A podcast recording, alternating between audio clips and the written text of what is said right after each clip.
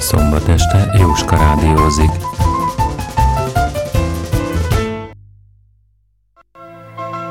A kvízkérdés következik. Mi köze a bátorságnak a hitelesítőhöz, a pénzbeni ellentételezéshez és a pihenőhelyhez a parkban? A válaszokat március 27-én, szombaton, déli 12 óráig várom a tanfelügyelőkukac estiskola.hu e-mail címre. Még egyszer tehát a kérdés, mi köze a bátorságnak a hitelesítőhöz, a pénzbeni ellentételezéshez és a pihenőhelyhez a parkban?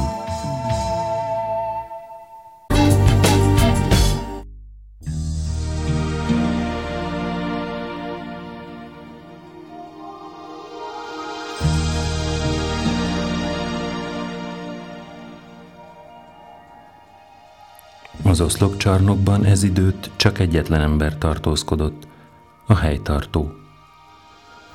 Most nem ült, hanem hevert az étellel, boros megrakott alacsony asztal mellett. Az asztal túloldalán lévő kerevete üres volt. A prokurátor lábánál eltakarítatlan vörös tócsa, mintha vértócsa volna, és törött kancsó cserepei. A szolga, aki még a vihar előtt asztal terített a helytartónak, valahogy megijedt pillantásától, és attól félt, hibázott, és a helytartó úgy megharagudott rá emiatt, hogy vágta a boros kancsót e szavakkal. Miért nem nézel a szemembe, amikor tálalsz? Talán elloptál valamit? Az afrikai fekete arca megszürkült, szemébe halálos rémület ült ki, összerezzent, és kis híján eltörte a második boros kancsót is. De a prokurátor haragja váratlanul épp oly gyorsan füstölgött, mint ahogy fellobbant.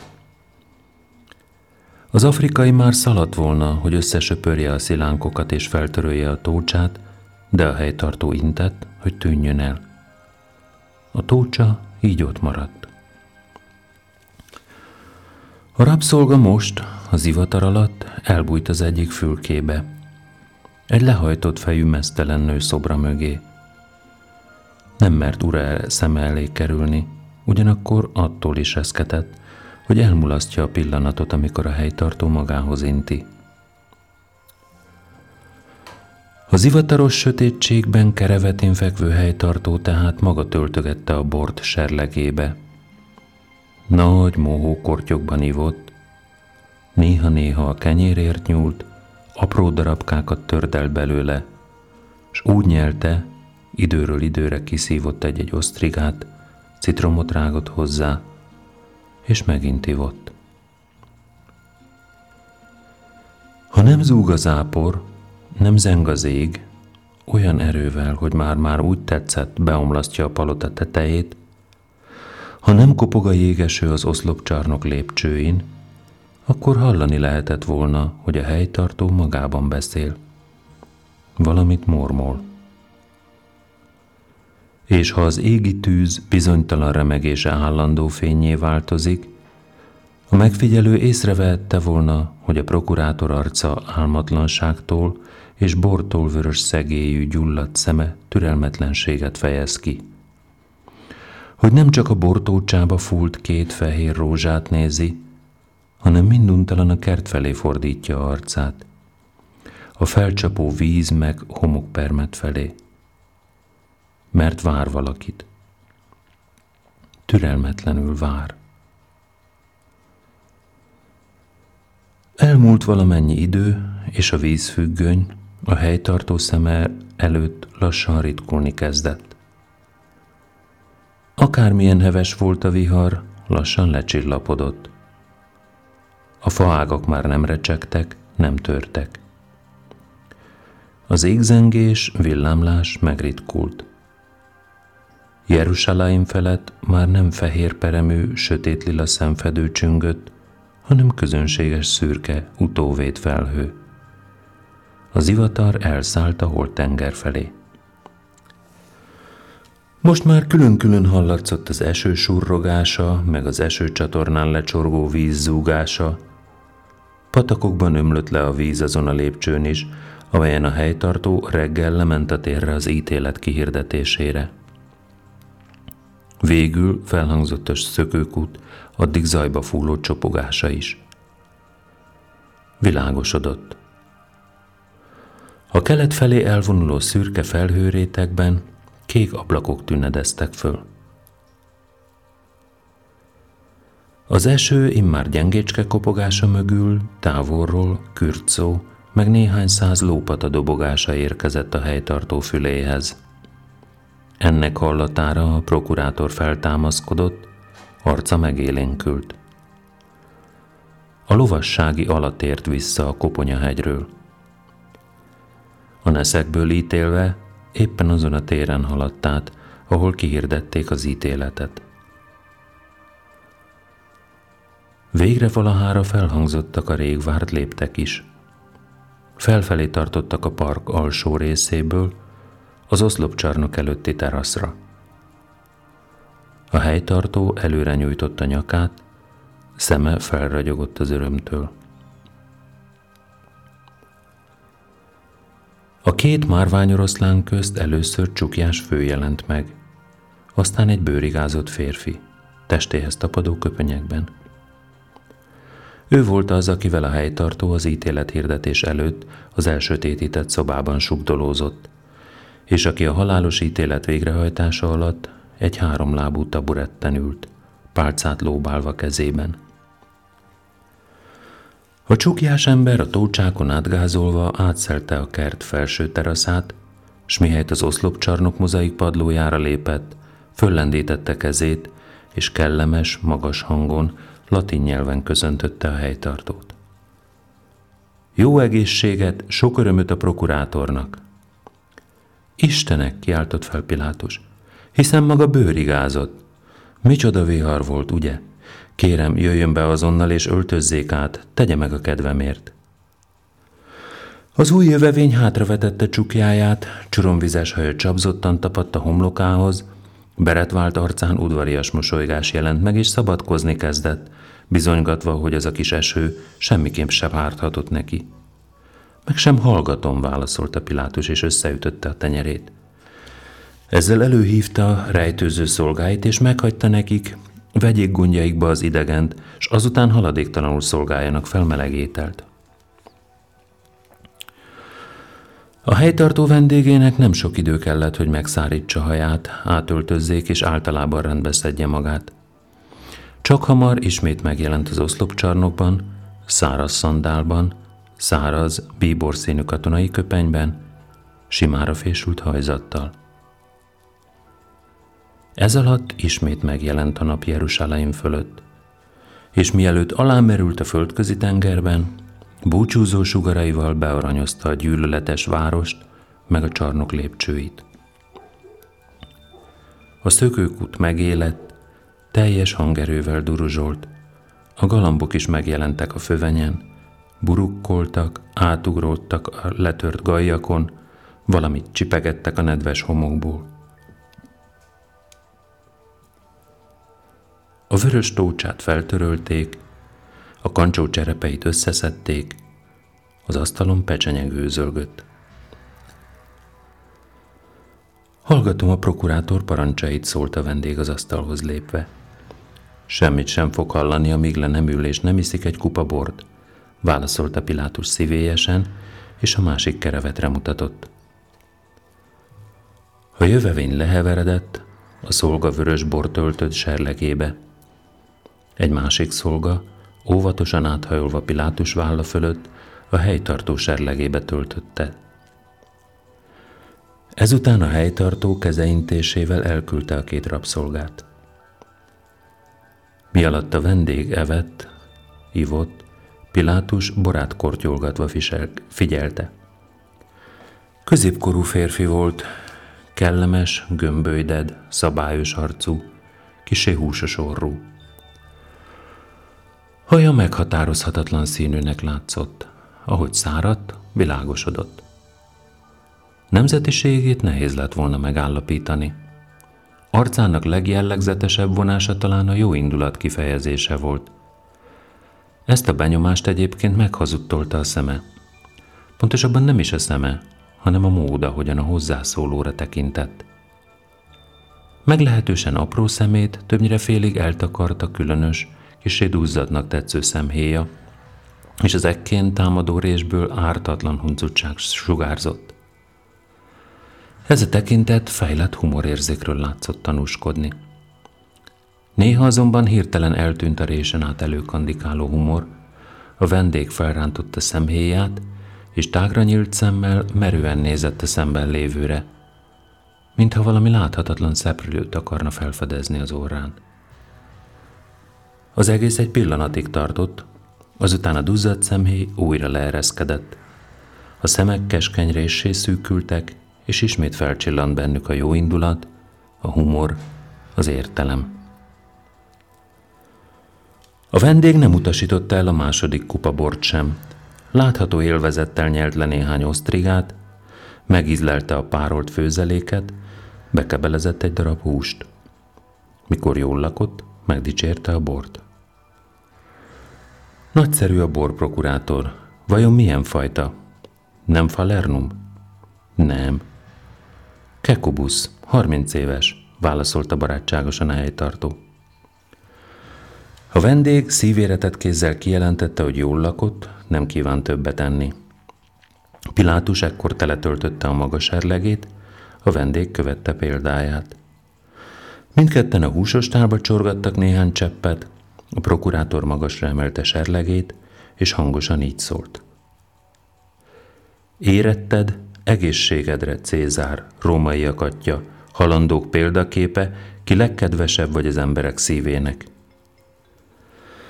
Ezután fenékig ürítették a serleget, és az afrikai rabszolgák leszették az asztalt, csak a gyümölcsöt meg a bort hagyták rajta. A prokurátor kezeintésével ismét elküldte a rabszolgákat, és kettesben maradt vendégével az oszlopcsarnokban. Nos, szólalt meg halkan, mit tud nekem jelenteni a város hangulatáról? Önkéntelenül lenézett, arra felé, ahol a teraszos kerten túl a nap utolsó sugarai bearanyozták az oszlopcsarnokokat, lapos háztetőket. Úgy látom, helytartó, válaszolta a vendég, hogy Jeruzsálemban a hangulat jelenleg kielégítő. Ezek szerint bízhatunk abban, hogy több zavargás immár nem fenyeget? A vendég bensőségesen nézett a prokurátorra, úgy válaszolt. Bízni csak egyetlen egyben bízhatunk a világon, a nagy császár hatalmában. Az Istenek adjanak néki hosszú életet, sietett hozzátenni Pilátus. A világnak pedig békességet. Elhallgatott, majd kist vártatva a következő kérdést intézte vendégéhez. Úgy gondolja tehát, hogy a csapatokat ki lehet vonni a városból? Úgy látom, a villámkohorsz elvonulhat, válaszolta az idegen és hozzátette. Nem ártana, ha búcsúzóul díszmenetben végigvonulna a városon. Nagyon jó gondolat, helyeselt a prokurátor. Holnap után elbocsájtom, és magam is elutazom.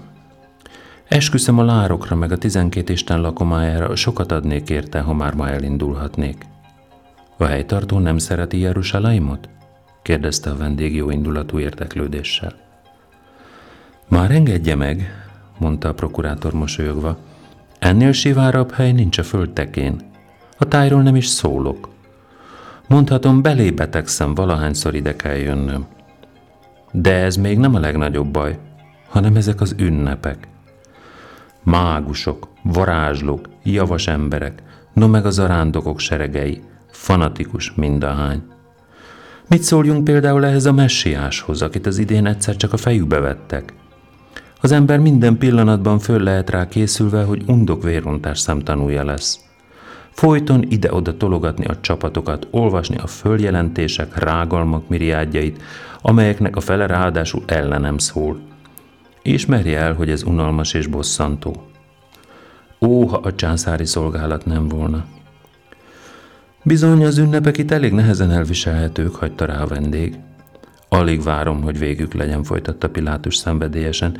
Végre módom lesz rá, hogy visszatérjek Kezáriába. Akár hiszi, akár nem, valósággal megőrít Herodesnek ez a testet öltött lázálma, széles kézmozdulatából, melyel a kolonnádot átfogta, kitűnt, hogy a palotára céloz. Képtelen vagyok aludni benne. A világ nem látott még ennél fertelmesebb architektúrát. No, de térjünk a tárgyra. Mindenek előtt azt kérdem.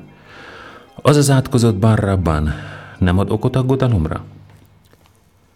A vendég ekkor azt a különös pillantását szegezte a helytartó arcára, de Pilátus unottan tekintett a messzeségbe, finnyáson elfintorodó arccal nézte a város alatt elterülő részét, merre lassan ráborult az alkonyat.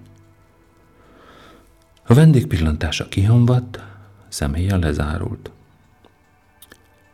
Azt kell hinnünk, bár mostantól fogva olyan veszélytelen, mint a ma született bárány, válaszolta, és gömbölyded arcán rántott vetett a mosolygás. Nem igen lesz kedve lázongani. Túlságosan híres személyiség lett belőle, ugye? kérdezte Pilátus, ravaszkás mosolyjal. A helytartó, mint mindig, most is fején találta a szöget. De azért mindenképpen szükségesnek látszik, kezdte a prokurátor, és hosszú vékony mutatója, melyen fekete köves gyűrű csillogott intőn fölemelkedett. Ó, a prokurátor meg lehet róla győződve, hogy amíg én Judeában vagyok, bár egyetlen lépés sem tehet úgy, hogy a sarkában ne volnék. Megnyugodtam, mint mindig, ha magával beszélek. A prokurátor jósága végtelen. Most pedig kérem számoljon be a kivégzésről. Megkérdezném, mi az, ami elsősorban érdekli a helytartót? Nem lázongotta a tömeg? Nem próbált el kimutatni felháborodását? Ez a legfontosabb. Nem, semmilyenféle nem történt. Akkor jó. Személyesen állapította meg a halál bekövetkeztét? Efelől nyugodt lehet a helytartó. És mondja csak, adtak neki kinni, mielőtt fölfeszítették őket? Adtak. De ő, s a vendég behunyta szemét, nem fogadta el. Kicsoda? kérdezte Pilátus. Bocsánat, Hégemon, kapott észbe vendég. Nem mondtam a nevét. Hanocri. Az eszeveszett, kiáltott fel Pilátus, és nem tudni miért elhúzta az arcát. Bal szeme alatt lüktetni kezdett egy ideg. Hogy valaki mindenáron napszúrásban akarjon elpusztulni, visszautasítsa, ami törvény szerint dukál, és milyen szavakkal utasította vissza. Azt mondta, köszöni szépen, felelte a vendég, ismét behunyva szemét, és nem haragszik azokra, akik halálát okozták. Kire nem haragszik? kérdezte Pilátus halkan. Azt nem mondta Hégemon. És prédikálni nem próbált a katonák jelenlétében? Nem, Hégemon. Ezúttal nem volt bőbeszédű. Csupán egyet mondott, hogy az emberi gyarlóságok közül a gyávaságot tekinti a legsúlyosabb bűnnek. Mire értette ezt? mondta Pilátus, és a vendéget meglepte a Hégemon izgatott, elfulló hangja. Az nem derült ki. Általában furcsán viselkedett, mint általában mindig. Miben állt a furcsasága? Minduntalan igyekezett a körülötte állók szemébe nézni, hol az egyiknek, hol a másiknak. És egész idő alatt furcsán, zavartan mosolygott. Egyéb semmi? kérdezte a helytartó fátyolos hangja. Egyéb semmi. A prokurátor serlege koppant, amint színültig töltötte borral. Egy hajtása fenékig ürítette, aztán újra megszólalt. A helyzet a következő. Egyelőre igaz, nem tudunk róla, hogy tisztelői vagy követői volnának, de azért ezt a lehetőséget sem szabad teljesen kizárni.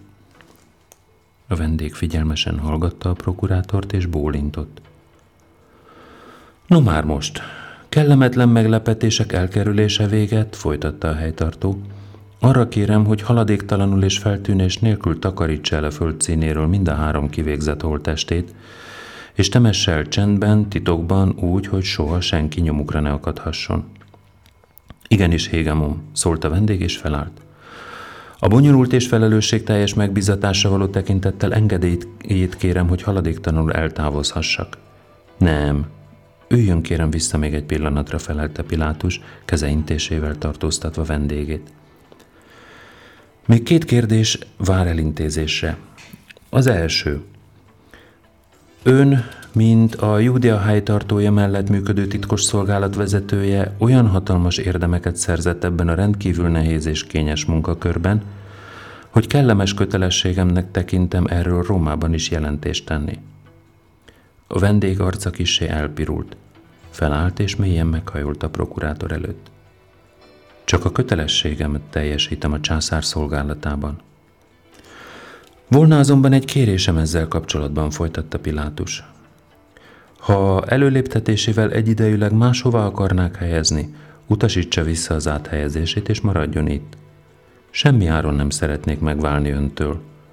Találjanak más módot a megjutalmazására. Boldog vagyok, ha ön alatt szolgálhatok, Hégemon. Ennek nagyon örülök. Most térjünk rá a második kérdésre. Erre a, minek is hívják, keriátbeli júdásra vonatkozik. A vendég itt ismét a helytartóra lövelte furcsa pillantását, és azon nyomban megint kioltotta. A prokurátor lehalkította hangját, úgy folytatta. Állítólag pénzt kapott azért, hogy olyan vendégszeretően fogadta házában az, az eszetlent. Csak fog kapni, helyesbített halkan a titkos szolgálat vezetője.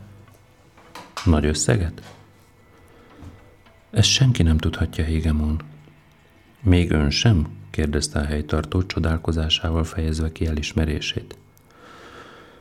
Sajnos még én sem, válaszolta vendég megfontoltan. De azt tudom, hogy ma este kapja meg a pénzt. Még ma este behívják Kajafás palotájába. Ó, az a pénzsóvár, Keriáti öreg, jegyezte meg a helytartó mosolyogva. Mert ugye öreg? A prokurátor sohasem téved, de ezúttal tévedett, felelte a vendég udvariasan. A Keriát Béli fiatal? Nem mondja. Jellemezze egy kicsit. Fanatikus? Ó, nem, prokurátor. Úgy. Na mondja róla még valamit. Nagyon szép férfi. Hát még nincs valami szenvedélye? Nehéz dolog ilyen alaposan kiismerni egy nagyváros minden egyes lakosát Hégemon. Ugyan, ugyan, Afránius, ne kisebbítse a tulajdon érdemeit. Egyetlen szenvedélye van, prokurátor, s a vendég egy szemvillanásnyi szünetet tartott. A pénz? És mi a mestersége? Afránius felnézett, s némi gondolkodás után így szólt. Egy rokon a pénzváltó üzletében dolgozik. Úgy, úgy, úgy. A prokurátor elhallgatott, körülnézett, nincs-e hivatlan harmadik az oszlopcsarnokban, azután nagyon halkan folytatta. Nos, megmondom, miről van szó. Ma arról értesültem, hogy a Keriát Bélit még ma éjszaka leszúrják. A vendég ezúttal nem csak rálövelte a helytartóra pillantását, hanem még egy ideig rajta is tartotta. Csak azután válaszolt. Túlságosan hízelgően nyilatkozott az imént prokurátor. Nem érdemlem meg, hogy Rómában jelentést tegyen rólam. Én nekem nincsenek ilyen értesüléseim. Ön méltó a legmagasabb kitüntetésre, mondta Pilátus. De ilyen értesülésem igenis van. Szabad megkérdeznem, kitől származik? Engedje meg, hogy erre a kérdésre egyelőre ne válaszoljak. Annál is inkább, mert értesülésem véletlen, homályos és nem egészen megbízható. Mindazonáltal kötelességem komolyan venni. Erre tisztségem kötelez. De a leginkább az előérzetemben bízom, mert az még sohasem vezetett félre. Értesüléseim úgy szólnak, hogy Hanocri egyik titkos párt híve, a pénzváltó gyalázatos árulásán felháborodva, cinkosaival megállapodott abban, hogy ma éjszaka megölik, az árulásért kapott vérdíjat pedig visszajuttatják a főpaphoz, ezzel a felírással visszaadom az átok verte pénzt. A titkos szolgálat vezetője többször nem vetette a Hégemonra furcsa váratlan pillantását, hanem szemét összehúzva, figyelmesen hallgatta. Pilátus pedig így folytatta.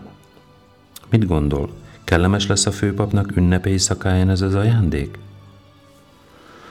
Nem csak, hogy nem lesz kellemes, mosolygott a vendég, de úgy sejtem, Hégemon, hogy ebből óriási botrány kerekedik.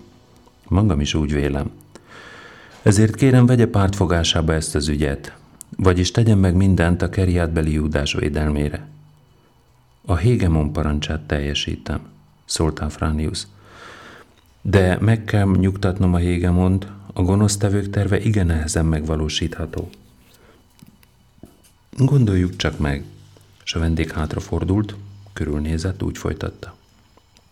Nyomon követni azt az embert, leszúrni, megtudni mennyi pénzt kapott, és az összeget visszajutatni Kajafáshoz, és mindezt egyetlen éjszaka, még ma. Ennek ellenére még ma éjjel leszúrják, ismételte Pilátus makacsul. Előérzetem nem csal, higgy el. Még nem volt rá eset, hogy ne vált volna be. A helytartó arca megrándult, gyorsan összedörzsölte kezét. Értem, mondta a vendég alázatosan. Felállt, kihúzta magát, és hirtelen pattogón kérdezte. Tehát leszúrják Hégemon? Le, válaszolt Pilátus. Nem reménykedhetünk másban, mint az ön bámulatos és megbízható akció képességében. A vendég megigazította nehéz derékszíját a köpeny alatt. Erőt, egészséget, sok örömet kívánok a helytartónak. Ejha, majd elfelejtettem, kiáltott fel Pilátus, hiszen én tartozom önnek. A vendég meglepődött. Dehogy is, prokurátor, semmivel sem tartozik. Már hogy ne tartoznék? Mikor megérkeztem Jeruzsálemba, ott volt az a sok koldus. Emlékszik, még akartam nekik pénzt szórni, de nem volt nálam több, és ön adott. Ó, ez igazán semmiség, prokurátor. A semmiségekről sem szabad elfeledkezni. Pilátos hátra nyúlt, fölemelte a mögötte heverő palástját, bőr erszényt húzott ki alóla és átadta vendégének. A vendég meghajolva átvette, és a köpönyege alá rejtette. Elvárom, szólt Pilátus, hogy még ma éjjel jelentést tegyen a három holttest eltemetéséről, valamint a keriátbéli Júdás dolgáról. Hallja, Afránius? Még ma éjjel. Az őrségnek parancsot adok, hogy azonnal keltsen fel, mihelytön megjelenik. Várom. Hódolaton prokurátor köszönt a titkos szolgálat vezetője, azzal sarkon fordult, és kilépett az oszlopcsarnokból. Hallatszott, amint léptei alatt csikorog a vizes föveny, azután csizmája a márvány lépcsőn kopogott az oroszlánok között, majd eltűnt, előbb a lába, aztán a törzse, végül csukjája is. A helytartó csak akkor vette észre, hogy a nap leáldozott, s beállt a szürkület.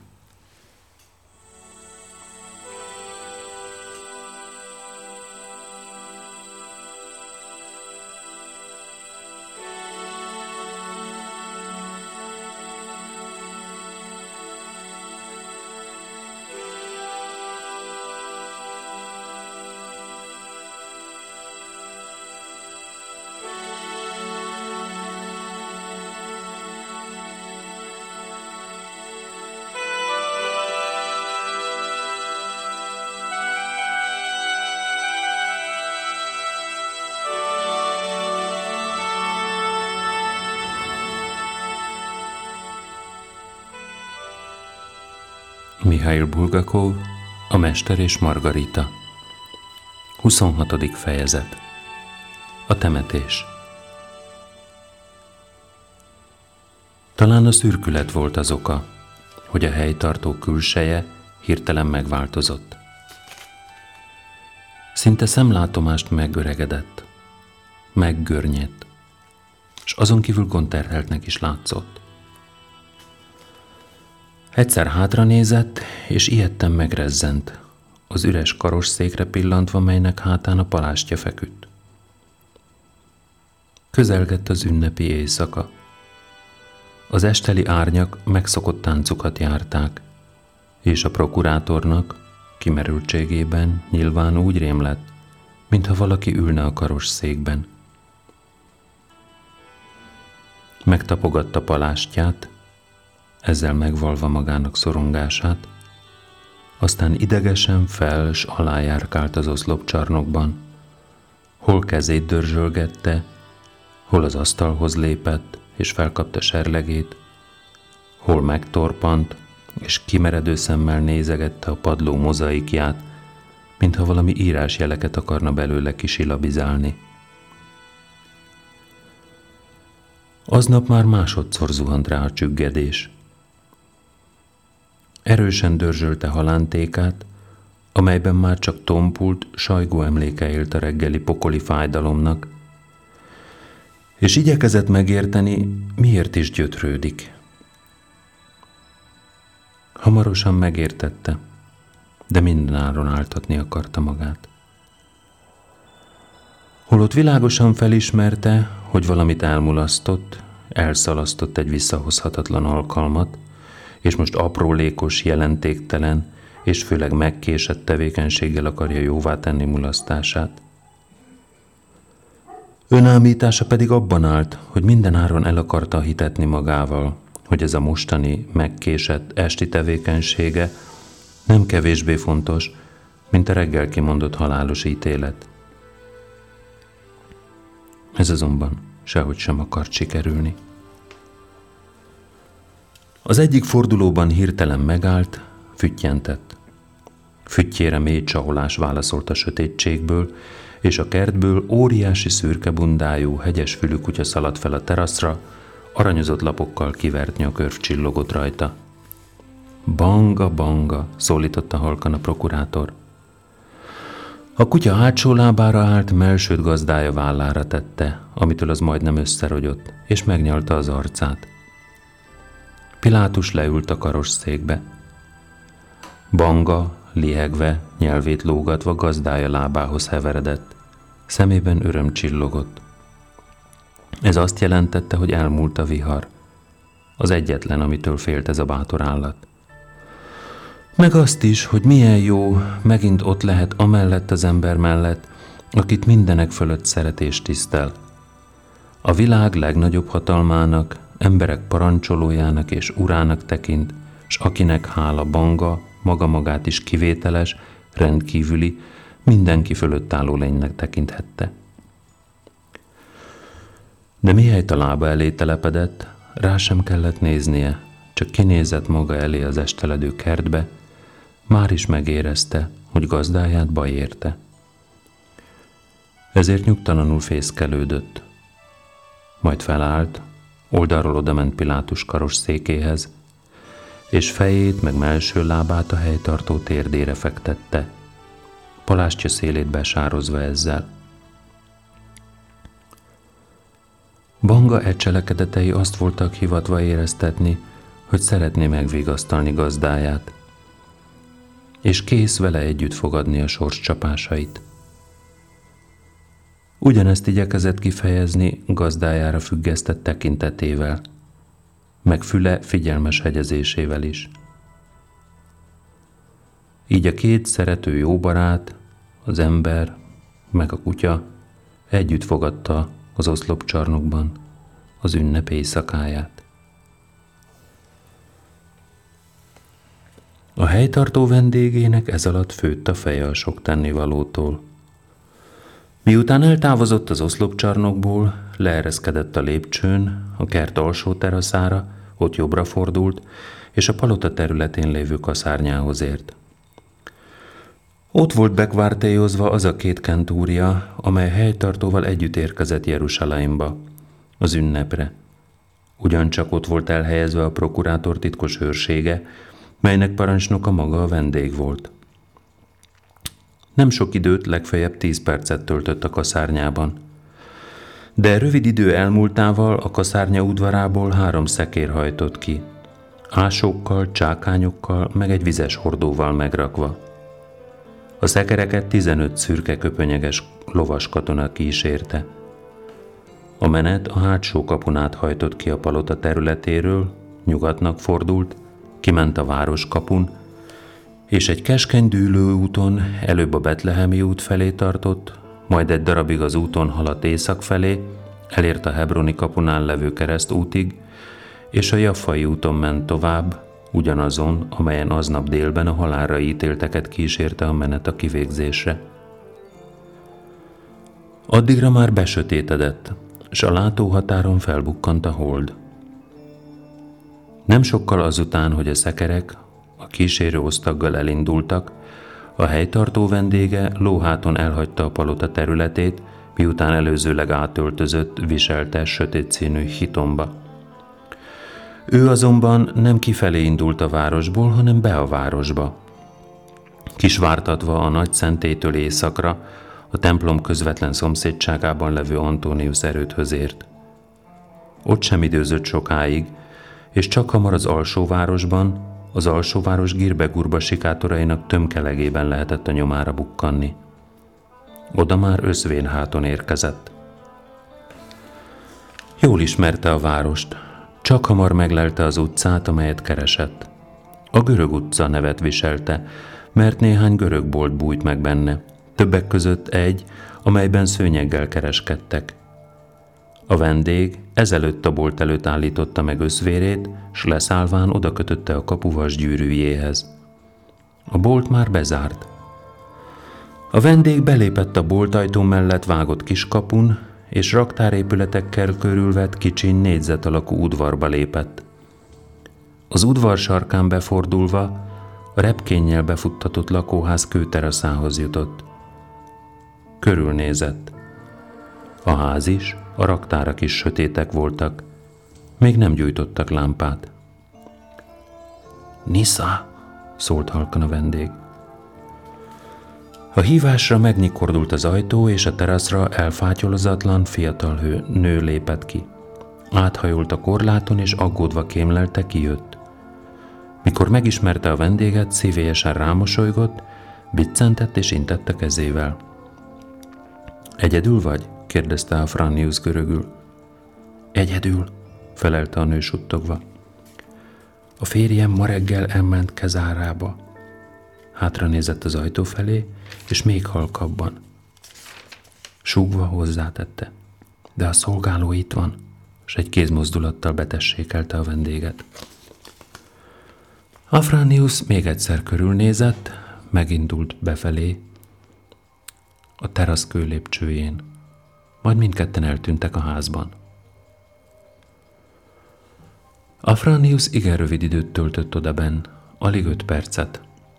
Azután elhagyta a házat és a teraszt, csukjáját még mélyebben húzta a szemébe, és kilépett az utcára. A házakban ez alatt már mindenfelé mécses gyújtottak.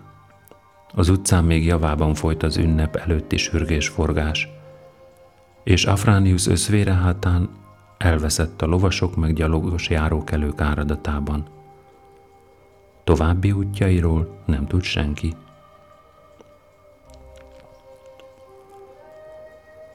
A nő, akit Afránius Niszának szólított, magára maradván nagy sietve átöltözött. De akármilyen nehezen találta is meg a szükséges holmit a sötét szobában, Mécsest nem gyújtott, és szolgálóját sem hívta segítségül. Csak amikor elkészült, és fejére borította sötét kendőjét, akkor szólt neki. Ha valaki keres, mondd meg, hogy elmentem Enantához, és a sötétben hallatszott az öreg szolgáló zsémbelése. Enantához, nézze meg az ember, nem megtiltotta a férjet, hogy hozzájárj?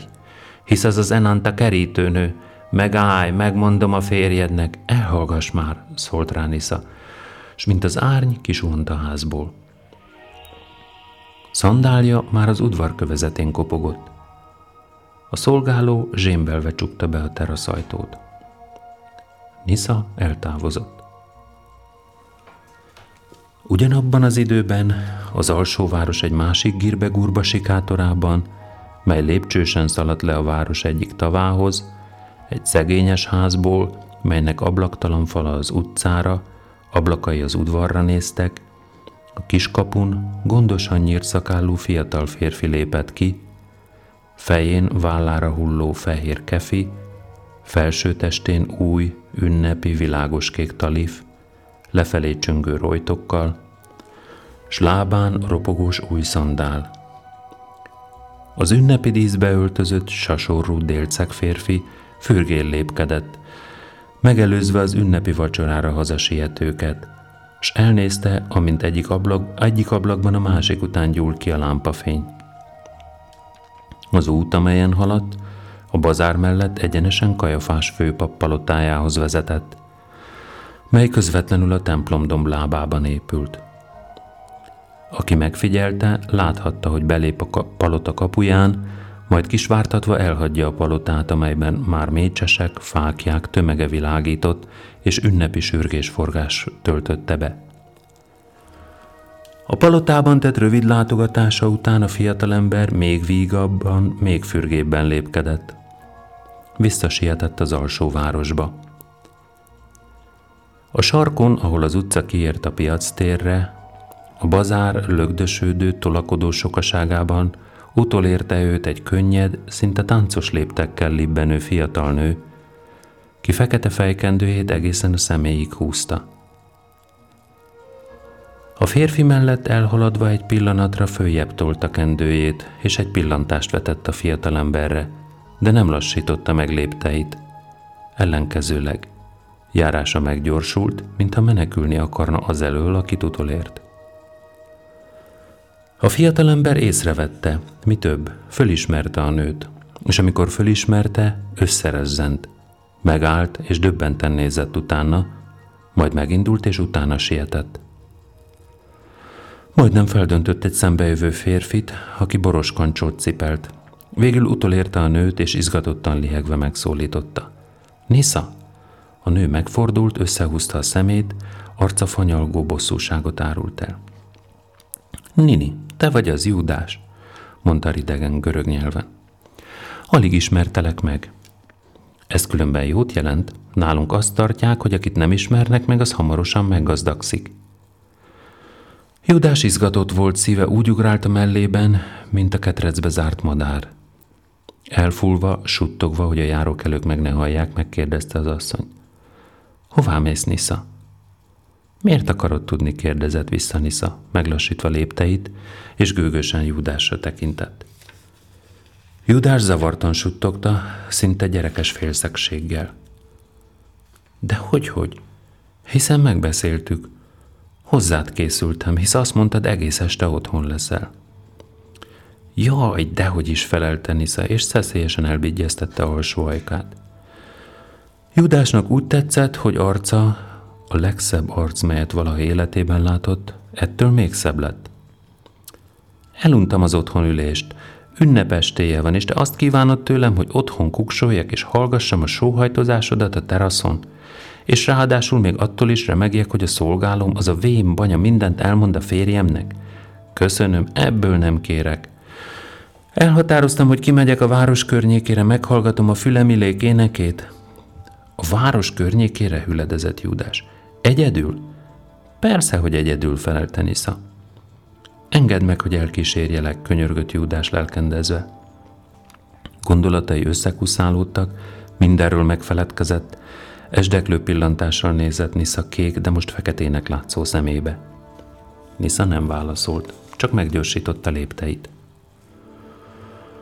Miért hallgatsz, Nisza? kérdezte Judás panaszosan, és az asszonyéhoz igazította lépteit. Nisza hirtelen megtorpant. Mit gondolsz, nem fogok veled unatkozni? kérdezte, és Júdás gondolatai ettől végképp összezavarodtak. Hmm, nem bánom, folytatta Nisza megenyhülve. Gyerünk! De hová? Hová? Várj, menjünk be ebbe a kis udvarba, ott majd megbeszéljük. Félek, hogy itt az utcán meglát valaki ismerős, és majd azt mondja a férjemnek, hogy a szeretőmmel sétáltam. Nisza és Júdás eltűntek a bazár forgatagából. Egy kapuajban állva sugdolóztak.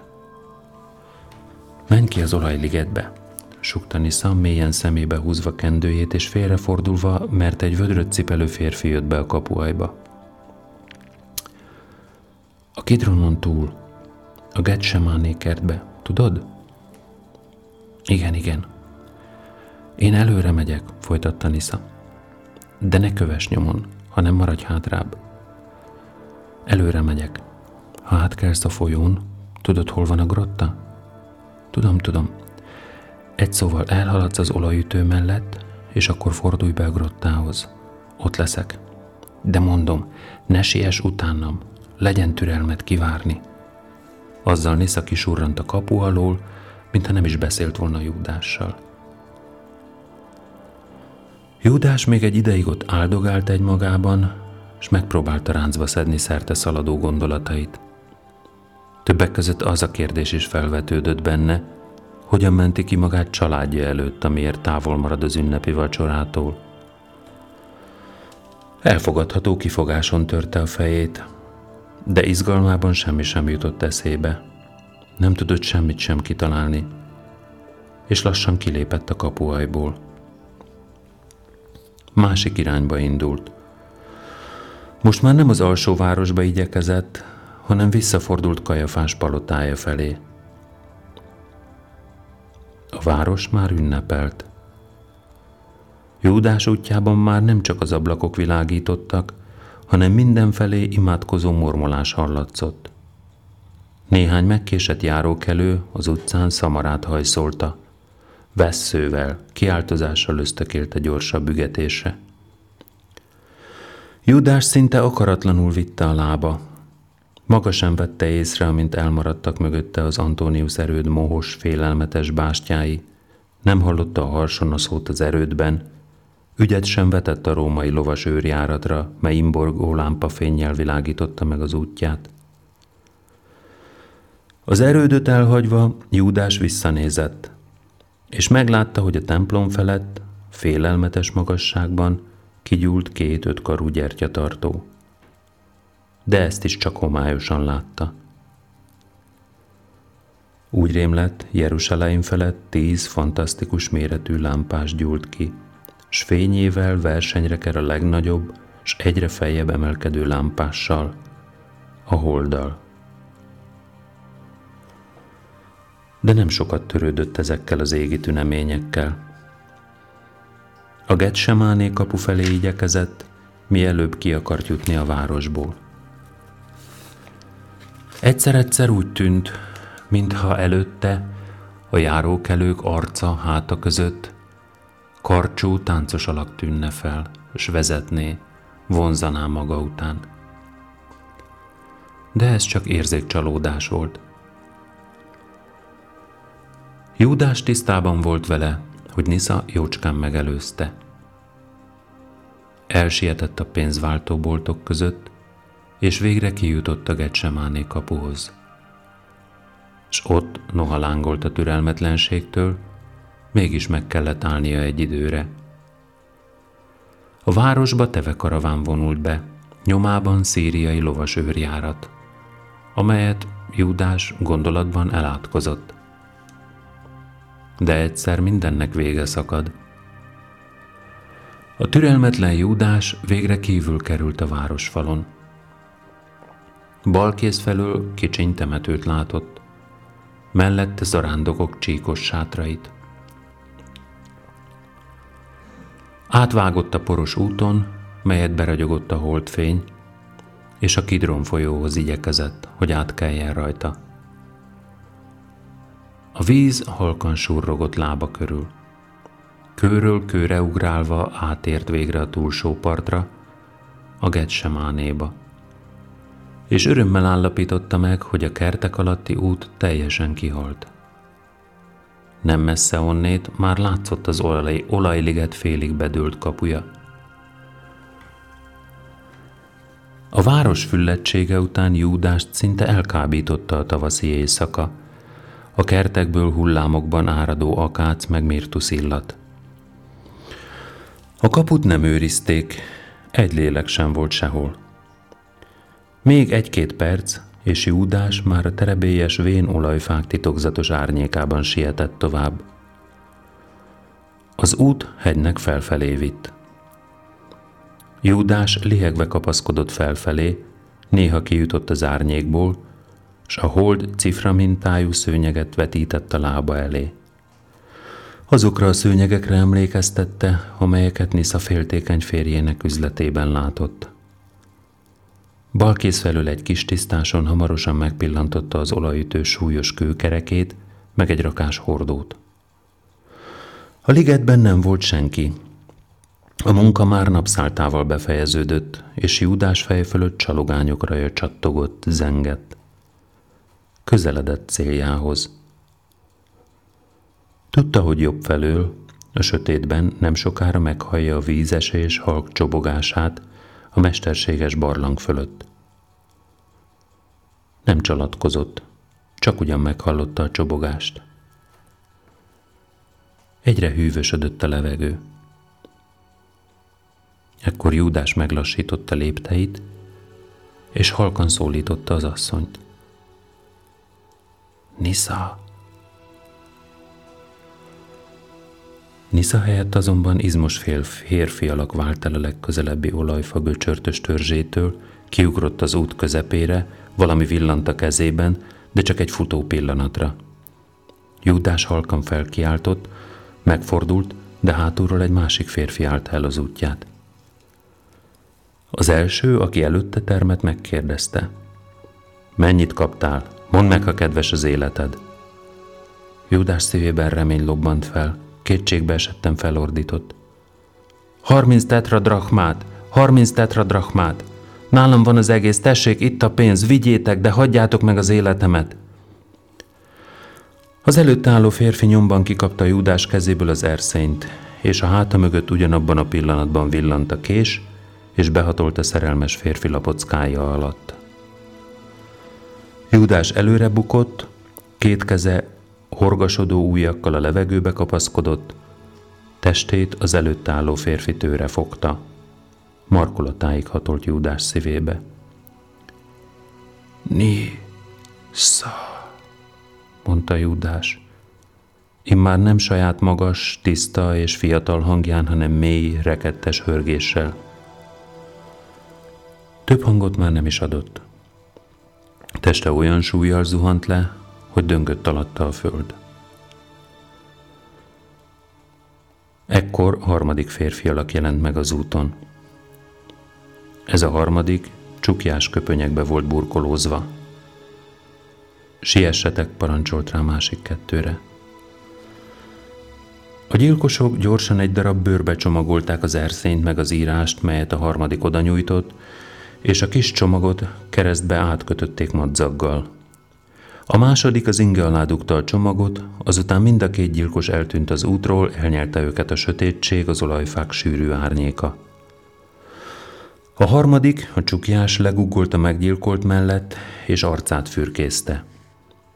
Kréta fehérnek látta a homályban, és átszellemülten szépnek. Néhány másodperccel ezután már nem volt élő ember az olajfaligetben. A halott szétvetett karokkal feküdt, ballába egy holdfényes foltba nyúlt, úgyhogy tisztán látszott szandáljának minden egyes bőrszíja. A getsemánékert addigra már zengett, visszhangzott a fülemű légdalától.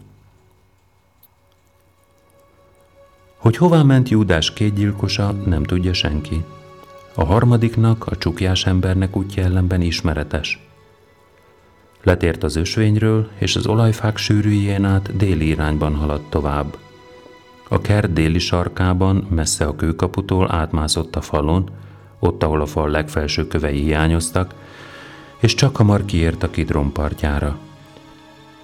Akkor belépett a vízbe, és egy ideig a folyómedrében ment tovább, amíg messziről még meg nem látta két ló és a mellettük várakozó ember sziluettjét. A lovak is a folyóban álltak, patáikat mosta a víz. A lovász felült az egyik lóra, a csukjás a másikra, lassan baktattak tovább a folyóban, s hallatszott, mint a kövek csikorognak a lovak patája alatt. Később elhagyták a folyót, kiértek a jerusaleimi partra, és lépésben haladtak tovább a városfal alatt. A lovász ekkor külön vált urától, előre rúgtatott és eltűnt szem elől.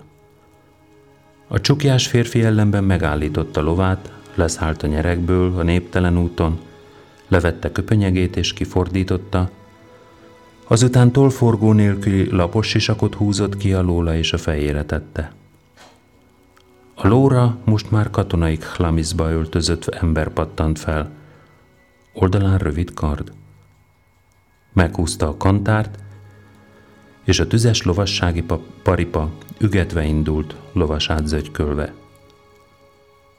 Nem kellett messzire mennie, csak hamar odaért a város déli kapujához.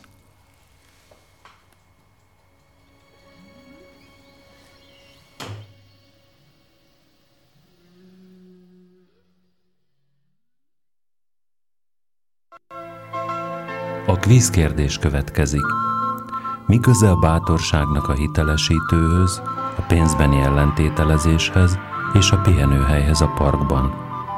A válaszokat március 27-én, szombaton, déli 12 óráig várom a tanfelügyelőkukac estiskola.hu e-mail címre. Még egyszer tehát a kérdés, mi köze a bátorságnak a hitelesítőhöz, a pénzbeni ellentételezéshez és a pihenőhelyhez a parkban?